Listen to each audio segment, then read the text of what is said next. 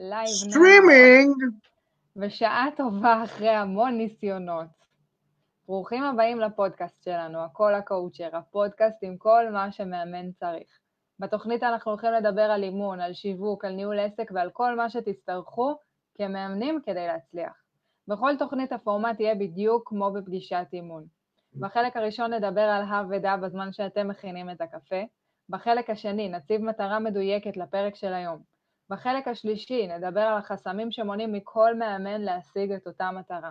בחלק הרביעי נדבר תכלס על מה שצריך לעשות כדי להתקדם. ולסיום תקבלו שיעורי בית, כי מה שווים כל הדיבורים בלי עשייה. והיום אנחנו הולכים לדבר על בחירת נישה אימונית. אבל לפני זה, מה קורה אבירם? איך עבר עליך השבוע? מה חדש? כמה אתה מיואש מ-1 עד 10? וואי, וואי, וואי. 40 דקות, 50 דקות, מ-1.31 עד 2.21. מלא זמן. אלוהים. אלוהים. אה, מה היקום מנסה להגיד לך? מרקורי בנסיגה. מה מה המשמעות של כל זה? למה אני כאן? מה מקומיות מכדור הארץ? אה, אני חושב שהמסר הוא לא לוותר, לא לוותר, ותמיד לחשוב על איך כן, איך כן, למרות שנטלי רצה לוותר, ואני לא חושבתי לה, רצה לוותר. רצתה לדחות, אמרתי, כן. טוב, אולי זה משהו, לא יודעת מאיפה ומה זה קשור. הזום לא לא את רצה לעבוד. הזום לא רצה לעבוד, זה כנראה היה בזום, באמת. אבל כן. אבירם ניסה מאצלו, אני ניסיתי מאצלי, לא עבד, לא עבד, התחלתי את המחשב, מה לא עשינו פה, אלוהים? אבל העיקר שזה עובד. אז אה, אה, על מה מדברים היום? רציתי להגיד קודם כל תודה לכל החברוקים, חברי כוס, חברי מוס, שמשתתפים בפעילות הפסיכית שאנחנו עושים השבוע. אה, אה, לא פשוט לנהל אה, קהילה ולהפעיל ולעשות וליצור ולהכין ולהגיב. לא פשוט, זה דורש, זה, זה הרבה אנרגיה, זה חדש זה באמת לא פשוט. סליחה, זה חדש לי. אני יותר, אה, אה, יותר פחות מנוסה מנטלי בניהול ניהול קהילה, יותר פחות מנוסה, הציטוט, הציטוט של הפרק, יותר פחות מנוסה. אה, אם אני יותר פחות מנוסה, אז גם את פחות מנוסה, אני פשוט יותר פחות מנוסה. אלוהים, אלוהים. אז זה לא פשוט, וזה... אבל יש לנו השבוע? אבל זה בדיוק באתי להגיד ש, ש, שזה שווה את זה לגמרי כשאני רואה את התגובות ואני רואה את ההודעות בפרטי ואת ההודעות בלא בפרטי, ו, וכיף, כיף, מחמם את הלב, עושה טוב על הנשמה. אמ, אז אה, תודה לכולם שאתם אה, משתתפים, ותמשיכו להשתתף, מחר עוד אתגר, ובמוצ"ש אה, עוד הפתעה. הפתעה. אני חייבת. להגיד, אבירם, גם לך, שהגעתי להחלטה שהפינה כן. של מה זה אומר עליו תיכנס כפינה קבועה, אחת לשבוע, וטו, כנראה ביום שני. וטו. וטו, וטו. לא נכנסת. ככה זה, אני לא מתייעצת איתך, אני מודיעה לך. בסדר. קיבלתי. אחלה פינה. אה, והאמת היא, אם כבר בפינות עסקינן, הרי לא יודע אם שמתם לב, אבל אנחנו עושים יום אני, יום נטלי, יום אני, יום נטלי, אז תכתבו, תכתבו לנו בתגובות איזה אתגר הכי אהבתם עד עכשיו, את אחד האתגרים שלי, או את אחד האתגרים של נטלי. זה היה פרק, זה היה פרק אה, בארץ נהדרת, פעם אה, אסי כהן עשה חיקוי ל... איך קוראים לו שמכופף כפיות? לאורי גלר. אז הוא אמר, הוא, הוא הראה ככה, אני חושב על צורה, ומראה פה כוכב, על מה אני חושב? האם על עיגול? האם על כוכב? קרא אותי בצחוק. אז זה לגבי זה. אז אה, עד כאן על הוודה. טוב, אז המטרה של הפרק שלנו להיום, אחרי שכבר התחילו לעשות לנו לייקים, רק שתדע, אבירם, אני בטוחה... הופה, כן, היום אנחנו הולכים לדבר על בחירת נישה אימונית, אבל לפני כן נתחיל במה הסיבה שזה בכלל כל כך נחוץ. אבירם, כן, נישה אמונית, כן, סגרתי פשוט את החלון של הפייסבוק, אני שומע בדאבל אה, סאונד את אה, אותך ואותי. אה, היה לי פה בלאגן עם מלא חלונות פתוחים באינטרנט, יש לי 15 זומים בערך פתוחים. יואו. יואו, את אוטוסטרדה. אה, מה הייתה, השאלה? למה כל כך נחוץ לבחור נישה אימונית? או, קודם כל, אפרופו הפרק של היום, אני ונטלי מעולם לא התפוצצנו כל כך אחד על השני בשביל להיסגר על הסיבות ועל המחסומים ועל המטרות. אה, אז אני מקווה שנריב גם, גם עכשיו, כאילו, בכיף שלנו. אבל למה זה נחוץ אנחנו מסכימים. כן. לגמרי. אז למה זה נחוץ? הראשון, יודע מה? כי הראשון הוא סופר מקצועי. כן. אני חושבת שהדבר הראשון זה שברגע שאני אומרת שאני מאמנת רק ל, לצורך העניין, מאמנים, אנשים באמת מבינים שיש לי מומחיות בתחום, יש לי הרבה ניסיון בתחום, אני מבינה ואני חוקרת כנראה את הנושא הזה, ואני יודעת איך לדבר לקהל שלי, ואני יודעת איך לעזור לקהל שלי. ומי מאיתנו כשהוא הולך ל... מן הסתם, אנחנו נרצה, נרצה לטפל בשיניים, אנחנו נלך לרופא שיניים.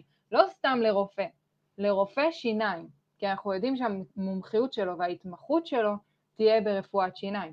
וכך וכך על כל סוג של רופא אפשרי. אבל בסופו של דבר, אנחנו מאמנים לא שונים בהרבה. אנחנו גם כן כולנו מאמנים, ולכל אחד יכול להיות את התחום התמחות שלו. אוקיי? אחד יהיה לספורטאים, אחד יהיה... נדבר גם קצת על, על נישות עוד בהמשך, מן הסתם. כן. זו הסיבה המקצועית. שזו הסיבה הראשונה. האמת. כן. יש גם סיבה אה, למה נישה כל כך נחוצה מבחינה עסקית. עסק שמבין למי הוא פונה במדויק, או מה הוא פותר במדויק, הוא עסק עם יותר לקוחות, נקודה. בעוד עסק שיורה לכל כיוון, כמו המשל המפורסם על העצים ביער, שתכף תספרי עליו, אמ, המשל הוא... המפורסם של נטלי. המשל המפורסם של נטלי, כן. המשל המפורסם של נטלי, שהיא תכף תספר עליו, אמ, מה אמרתי? אסור לך לקטוע אותי, אסור לך. היי, אלוהים, מה קורה למוח שלך? מה, הוא עובד? הוא מטוגן אחרי כל הפעילות. עסק שפונה לכל כיוון הוא עסק שיש לו לקוחות אולי, אבל uh, הוא תמיד... אבל יש לו פוטנציאל יותר. לגמרי, הוא רחוק ממימוש הפוטנציאל העסקי שלו, אוקיי? ועכשיו תספרי על המשל, כי הוא טוב. אני תמיד כאילו נוטה לתאר את זה לפי ה... לא משל, אלא יותר מטאפורה, שאם עכשיו כן. יהיו לי 30 חצים שאני ארצה לראות על אה, עצים ביער, אז אם אני אקח את 30 החצים האלה ואפזר אותם על כל היער, אז הסיכוי שלי לפגוע באחד העצים שנמצא איפשהו במרחב הוא מאוד מאוד נמוך. אבל אם עכשיו אני אקח חלקה קטנה של היער הזה, שיש בה עצים, ואני אקח את החצים, את כל 30 החצים, ומקד אותם לאותו מקום, הסיכוי שלי לפגוע יהיה הרבה יותר גבוה. וזה משול לפוסטים שלנו בעצם ולשיווק שלנו. כי כשאנחנו עושים שיווק לכולם, זה כמו לקחת 30 פוסטים, 30 חצים, לראות לכולם. אבל כשאנחנו עושים שיווק מדויק, אותם 30 פוסטים, נגיד פעם ראשונה ראיתי פוסט, נגעת בי, אבל לא עד כדי כך שאני ארים אליך טלפון. פעם שנייה אני אראה את הפוסט, נגעת בי עוד קצת, כבר מתח... אני מתחילה לחשוב על זה כבר גם בזמן החופשי שלי, הפרטי שלי. ואז בפעם השלישית שאני אראה את הפוסט, שהוא פגע בי כבר שלוש פעמים, אני אגיד יאללה, אני באה לאימון אצל אבירם. שזה הבדל שמיים וארץ מפשוט לשווק לכולם ומתישהו לקבל פנייה. עכשיו, מה שכן חשוב להגיד, שבהיבט של המשל שלך, גם מי שיורה לכל כיוון ליער הגדול, יש סיכוי, מה שנקרא, יש פוקסים. ברור. זה יכול לפגוע. ולפעמים זה פוגע. אבל הוא קיים. נכון, הוא קיים. פוקסים גם נחשבים, אומרים בספורט, אבל, אה, אבל זה פוקסים, ופוקסים לא חוזרים על עצמם, והם לא סיסטמטיים, ועסק לא יכול להישען עליהם. אז זה ההיבט העסקי. וההיבט היותר חשוב מבין השתיים, בעיניי, יותר מהמקצועי והעסקי, הוא ההיבט האישי. בסוף אני כמאמן, כי אנחנו בסוף עסק של אימון, אה, אני לא סתם אוהב לאמן, אני אוהב לאמן מקרים ספציפיים, יותר מאשר אחרים. ואם אני אצליח לגרום למצב, להביא למצב שהמתאמנים שלי שמגיעים אליי, יש להם את הקשיים שאני הכי אוהב לעסוק בהם כמאמן, התשוקה שלי תהיה בשיאה. להבדיל אלפי הבדלות, אם אני אאמן אנשים שהאישו שלהם פחות מדבר אליי. אני אאמן אותם. אני אכתוב פוסטים. אני אכתוב נכון. פוסט על נושא קרוב לליבי, מן הסתם אני אכתוב יותר פוסטים, יהיה לי יותר מה להגיד. אמת. אבל אם אני עכשיו אדבר על משהו שאני לא ממש מבין בו, וגם תמיד אפשר לדבר על משהו, אבל נגיד פעם אחת דיברתי על אנשים שאוהבים עוגות, ופעם שנייה דיברתי על אנשים שאוהבים גבינות. לא בטוח שאותו אדם שאהב עוגות הוא זה שאוהב גבינות, ואז פספסתי אותו בפעם השנייה. נכון, נכון, לגמרי. אבל אני אומר משהו מעבר לזה. אני מאמן משנת 2013 באופן רשמי. שבע שנים, אוקיי? בספטמבר סגרתי שבע שנים בעסק, חגגתי, ו... תודה רבה. וכאילו, אין לי את אותו טירוף שהיה לי בחודש, חודשיים הראשונים לקיומי. מטבע הדברים, יש לי המון ניסיון עכשיו, אבל עם הניסיון גם לפעמים באה השחיקה. נכון. עכשיו, תדמייני שאני מאמן את המתאמן שפחות בא לי לאמן אותו. תוסיפי את זה למשוואה ותקבלי מאמן עייף שמסתכל על השעון. אז אני אומר, התשוקה שלה... ותוסיפי את זה שעובד הרבה שעות. לגמרי, אז כאילו, חשוב מאוד לשמר את התשוקה שלנו. עם זאת, ולמרות הפזם, ושוב, שבע שנים, לא כזה פזם, אם הייתי מורה הייתי יוצא שבתון בדיוק. אה, אם, למרות הפזם, עד היום, כשבא אליי מתאמן מהסוג שאני יותר אוהב, אני עדיין במלוא התשוקה. כי, כי זאת הנישה שאני הכי אוהב לאמן. אז זה ההיבט האישי שלי, אוקיי? אז uh, זה למה נישה כל כך נחוצה, ומאמן ולמה... ש... כן. מה רצית להגיד? רציתי להתקדם, אבל אתה עוד שם, אז בסדר, אה, לא, לא. ומאמן, זה, זה, ומאמן ש, שלא רוצה אה, לעשות, למצוא לעצמו נישה, יפספס. זה מה שרציתי להגיד. פעם אחרונה שאת קוטעת אותי ואז לא קוטעת אותי. זה הכי גרוע. לקטוע ולעצור. אז אבירם, מה בכל זאת כן מונע ממאמנים לבחור נישה? כאילו זה כל כך חשוב, אבל למה שמאמן בסוף לא יבחר נישה? או... פה יש לנו בעיה. בתור חסום אה, בדימוס בעצמי, אה, חסום בדימוס זה יפה.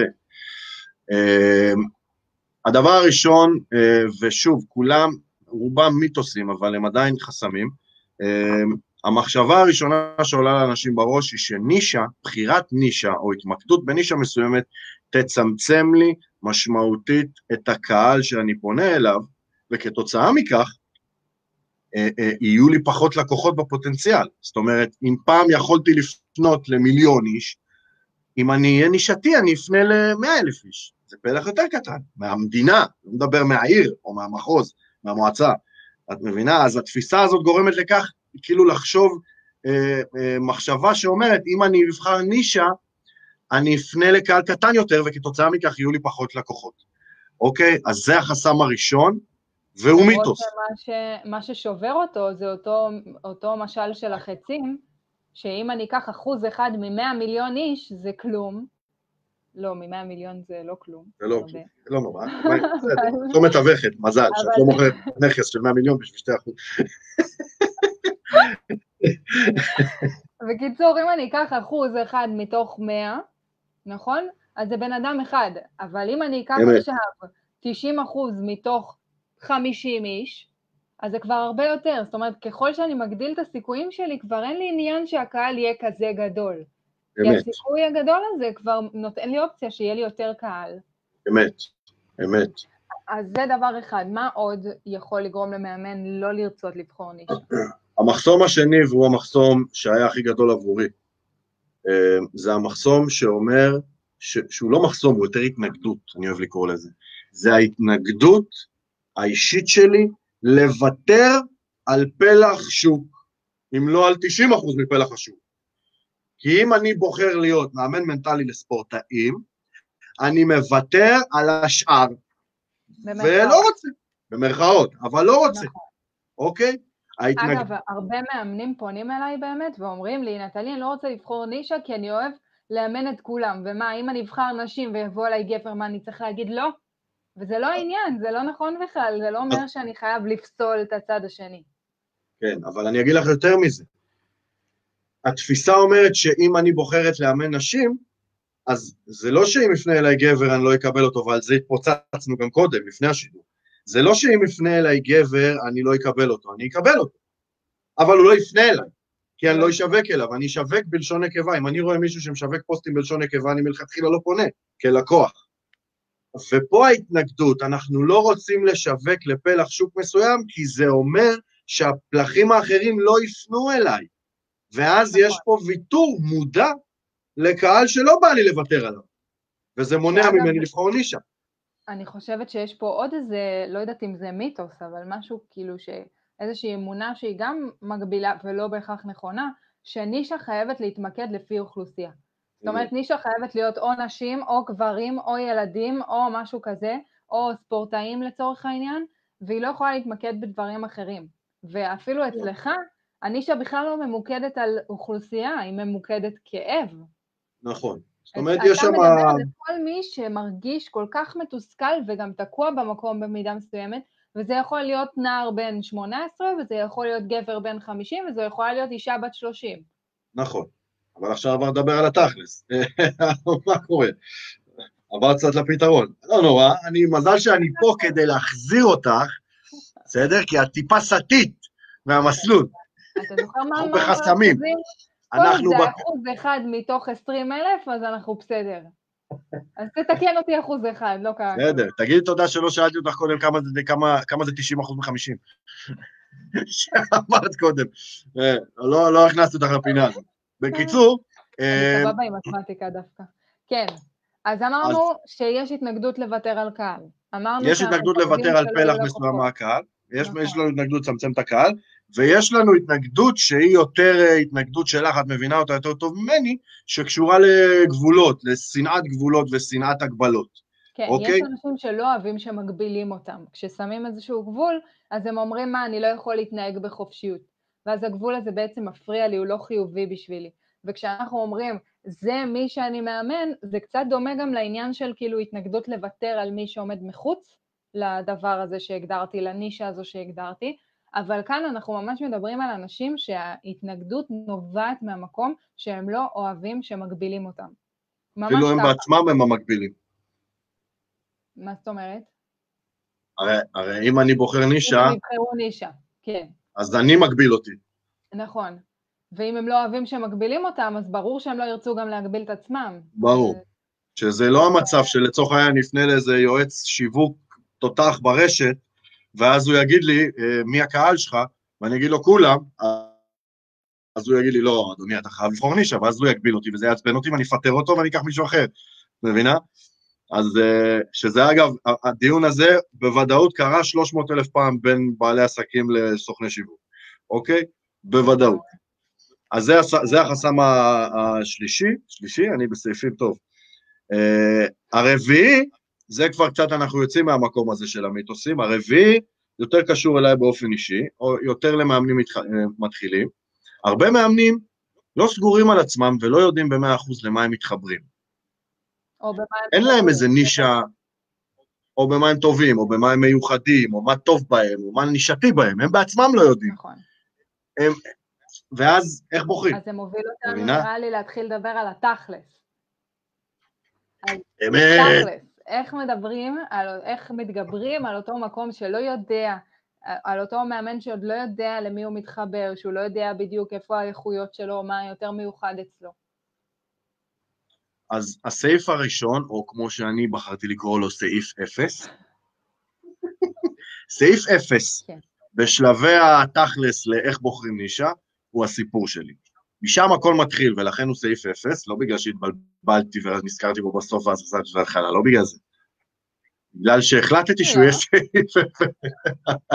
כתבתי ארבעה, אמרתי לא, זה לא יכול להיות החמישי, זה עוד הראשון. anyway, אה, סעיף אפס אומר. שהוא ירגיש טוב. עשו לי לייקים, לייקים, לייקים, עשו לי לייקים, ואיפה אה, משה קיטרו, שקורא לי שאני, אה, איך הוא קרא לי? מופרע למהדרין.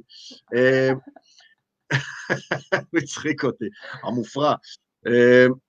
אה, אה, מה אמרתי? סעיף אפס. כן, הסיפור שלי, בסוף, בסוף, בסוף, יש קשר מאוד הדוק לסיבה שבגללה נהייתי מאמן, או בין הסיבה שבגללה נהייתי מאמן, שזה הסיפור שלי, לבין הנישה שאני הכי טוב בה, אוהב אותה, מתחבר אליה, ולמתאמנים שאני הכי מחובר אליהם. יש קשר הדוק, אוקיי? אז הסיפור שלי הוא בעצם רצף אירועים שאתם הופכים אותו לפוסט נחמד של 200-250 מילים, לא יותר מזה, גג 290, לא להגיע ל-300, כי זה כבר יותר מדי ארוך, אני תמיד אומר, עדיף סיפור קצר שיקראו, מסיפור ארוך שלא יקראו. אה, סיפור קצר וחסר. אז 200, 250, 290 מילים בגג, שמתארות את הסיפור שלכם. והסיפור שלכם הוא מין, אה, אה, נקרא לזה טקסט, ש, שמתאר את, ה, את המעבר שלכם מלפני האימון למשהו שקרה, מה שנקרא, ושם זה היכה בי, ואז נפל לי האסימון, והפרק השני מתחיל, ובעקבותיו האימון, השינוי וכולי וכולי וכולי. והסיפור הזה אמור לייצר הזדהות נורא גדולה גם אצל אלו שהייתם הם לפני שעברתם את השינוי. היה ברור המשפט הזה? כן. יש את uh, דרור חניה, הוא גם מאמן והוא פה בקבוצה, והוא אמר לי פעם משפט גאוני, הוא אמר, הלקוח האידיאלי שלך זה הילד הפנימי שלך.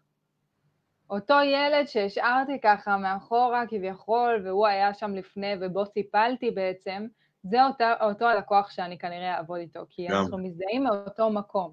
אז אולי גם. אני לא שם, אבל אני מבינה אותו לגמרי, אני יודעת לדבר אליו, אני יודעת מה הוא מרגיש, אני יכולה ליצור איתו איזושהי שפה משותפת והזדהות מטורפת, ואני חושבת שכשדרור אמר, אמר לי את זה, אני ממש כבר הבנתי איך אני יכולה להתחבר. אגב, זו הסיבה שאני היום עובדת עם מאמנים. דרור למד uh, אצלך אקסרי? עוד לא. עוד לא, כי זה מושג מהקורס שלך, הילד הפנימי. אה, גם, לך. אבל זו לא הייתה הכוונה. הבנתי. אז אה, כן, אז הוא, הוא קרא לזה הידע הפנימי, אני, אני באמת אומר שהלקוח האידיאלי שלנו הוא מי שהיינו פעם, אוקיי? הוא מי שהיינו פעם, כשהיינו מתוסכלים, כשהיינו מומרים, כשמשהו הפריע לנו, זה בול מי שהיינו, אחד לאחד.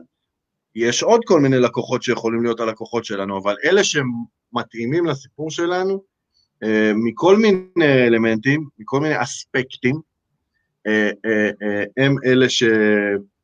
הם אלה שיהיו הלקוחות שלנו. אז הסיפור שלנו הדבר הראשון, שיעזור לנו להבין את הנישה שלנו ואת מה שמיוחד בנו, ואני אומר ואני מצטער לתת לכם בשורות כאלה, זה קשה לחשוב על הסיפור שלנו, אוקיי? זה לא קשה. לא עכשיו, הרבה פעמים אנשים אומרים... אני חייבת להגיד על זה משהו. נו. אני עכשיו סיימתי תהליך עם מאמנת, תהליך מטורף של ארבעה מפגשים, משהו כזה, ש... גם בה הייתי על תקן, אה, לא יודעת, מאמנת יועצת, אני אפילו לא יודעת איך לקרוא לתפקיד הזה שתפסתי שם. אמ, אבל ממש דיברנו על רגע איך היא מוצאת את עצמה בתוך תחום האימון ולמה היא, היא מתחברת. וכשהיא הגיעה אליי לפני ארבעה מפגשים האלה, היא אמרה לי, נטלי, אין לי מושג, אני לא יודעת מה הקהל שלי, אני מנסה כבר המון זמן ולא מוצאת אותו. ובאמת ניסינו כמה וכמה פעמים למצוא את מה שהיא מתחברת אליו, את מי שהיא מתחברת אליו, אבל בארבעה מפגשים האלה, בגלל שהגענו לנקודה הרגשית שהיא לא הייתה כל כך מודעת אליה ולא דיברה עליה לפני כן, והתהליך האימוני פה יותר פתח אותה, אז פתאום כשהבנו את הלפני אחרי שלה, הבנו בדיוק את הלפני אחרי של הקהל שלה. בול. זאת אומרת, בארבעה מפגשים, דרך אימון, דרך הבנה של מי היא ומה היא ומה מוביל אותה, היא באמת הצליחה למקד את הנישה שלה. ואז כשאמרתי לה את זה, היא אמרה לי את המשפט, היא אמרה, בחיים לא התרגשתי ככה ממשפט, ממילים. בחיים לא התרגשתי ככה ממילים. כשאמרתי לה מה הנישה שלה ומה אני רואה מהצד, היא אמרה לי את זה, ואמרתי, אוקיי, זה בטוח המקום שלה. זה כן, מדהים. לגמרי.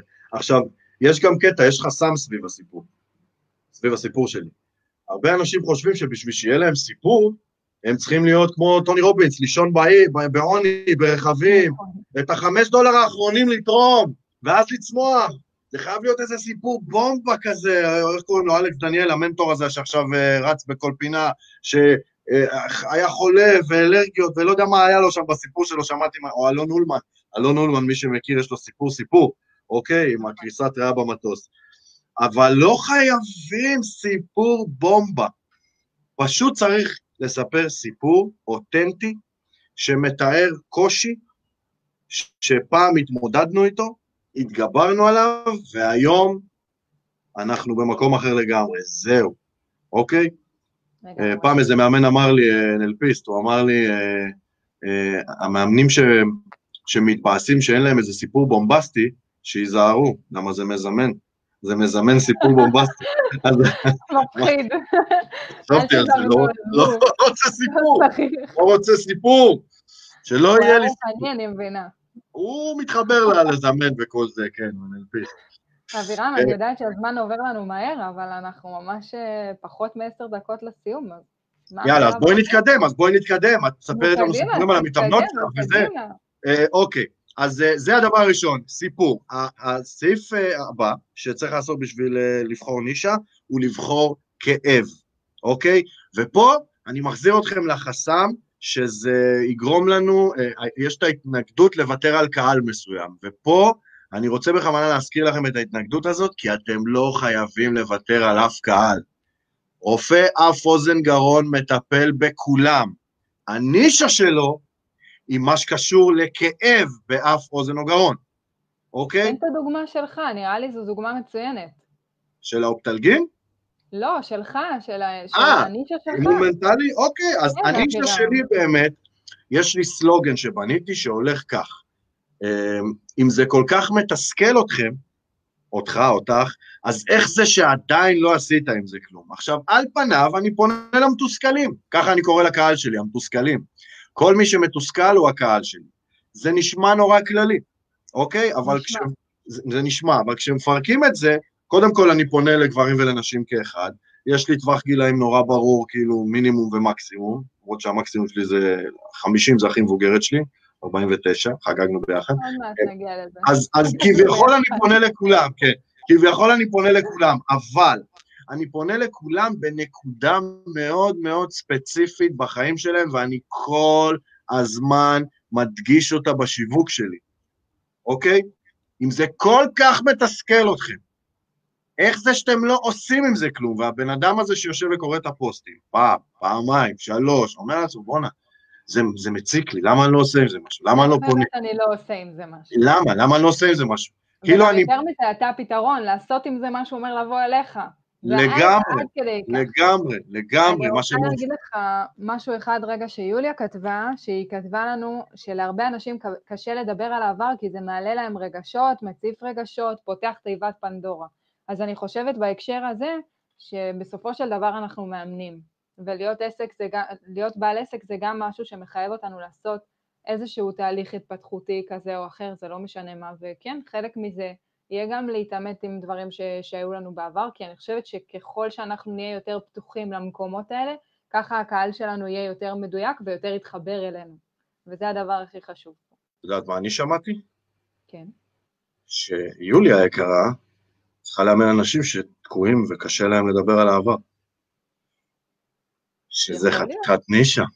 יוליה, תגידי לנו מה את חושבת. מהכאב האישי שלה, כל כך קשה לה לחשוף רגשות ולדבר על העבר, וכמה אנשים נמצאים בנקודה הזאת שלה, וכשהיא תפתור את זה, היא תדע בדיוק מה עובר על כל בן אדם ובן אדם בגוף, שזה חתיכת כאב נישתי פסיכי, ובתור אחד שהיה לו אישויים עם העבר שלו, ושחררתי אותו ברוך השם, זה מטורף, וזאת נישה פסיכית, כי הרבה אנשים סוחבים איתני מהעבר. זה בהחלט יכול להיות נישה, אם היא באמת מתחברת לזה, וזה הסיפור גם שלה, שהיא מביאה איתה, זה יכול להיות באמת מדהים. אבל בואו נתקדם גם לדבר הבא, כי אז זהו, אז הדבר הבא... דיברנו על מה הסיפור, דיברנו על לבחור איזשהו כאב אולי, שהוא יופי, דווקא יהיה נכון, הנישה כן, שלנו. נכון. והדבר וה... הבא? הסעיף הבא הוא לבחור נישה לא לפי הכאב, לא לפי אף אוזן גרון, אלא לפי התרופה, אוקיי? שזה אומר שלצורך אה, העניין... נגיד, מאמן לזוגיות טובה, או מאמן לרון, ידידנו מהקבוצה, מאמן ל... למרות שהוא אה, אה, לא כל כך שם את האצבע, אבל מאמן לאושר ואהבה עצמית, אוקיי? ואז כל מי שבא אליו מבין את האווירה והווייב סביב האמון איתו, זה חיבוקים נישוקים לאבי דוד, וזה מדהים, מיוחד ופנטסטי לאנשים מסוימים. או אם ניקח את הדוגמה שלי, אני פריק של mindset ו- ופרדיגמות וסתירות ופרדוקסים ופר- ו- ו- וסימני שאלה, אני כל הזמן מדבר את זה בשיווק שלי, ומי שיבוא אליי מבין שהוא הולך לעבור switch נורא רציני באופן החשיבה שלו, אוקיי? זו כאילו הדרך לפתרון, הדרך אצלך מתייחסת למנטליות. אמת, וזה נישתי, אוקיי? אז אני יכול לשווק את עצמי בתור זה שיפתור את התסכול שלכם עכשיו, ואני יכול לשווק את עצמי בתור זה שישנה דרך החשיבה שלכם, אוקיי? אז כל מי שרוצה סוויץ' מנטלי, I'm your guy. כל מי שרוצה להפסיק להיות מתוסכל, אני הכתובת. את מבינה? אז לפעמים אני נותן, אני מדגיש את הכאב ראש, ולפעמים אני מדגיש את האופטלגין. שניהם נשתים באותה מידה וזה בסדר גמור, אוקיי? אז זה הסעיף השלישי. ושוב, גם פה אני לא, אני לא מוותר על אף קהל, אני רק מצמצם, מצמצם אותו כן, בהתאם לכאב שהוא חווה, אוקיי? נכון. אמ, הסעיף הבא הוא לבחור קהל, שזה לא מבטל את, ה, את ההתנגדות לוותר על קהל, כי אם אני בוחר קהל אני מוותר על חלק מהקהל. אבל גם לא חייב לבחור קהל. אני יודע, אבל אפשר. לא, אפשר. אבל אני אומרת לקהל שלנו, כי הם לא יודעים. אז באמת כן, כן. לא חייב לבחור. כל מה שאני אומר עכשיו זה אפשרויות לבחירת נישה, לא חייב את כל הסעיפים, נכון. מספיק נכון. אחד מהם. הסיפור למרות חייב, שהם תמיד צריכים להתחבר לסיפור, בדיוק. לסיפור חייבים, אבל אז כשבוחרים נישה אפשר או לפי כאב, או לפי תרופה, או לפי קהל, אפשר, או או או, לא כולם, אוקיי? אז לצורך העניין, אם אני מאמן אה, לנשים, טעים. לספורטאים, כן, ניקח את הדוגמה, אני מאמן לספורטאים, אני מוותר על הבעלי עסקים, אני מוותר על ההורים, אני מוותר על ה... אני מוותר על כל אלה, אוקיי? אבל גם בתוך זה, כשאני בוחר קהל, אני לא סתם מאמן מנטלי לספורטאים, אני מאמן מנטלי לספורטאים ש...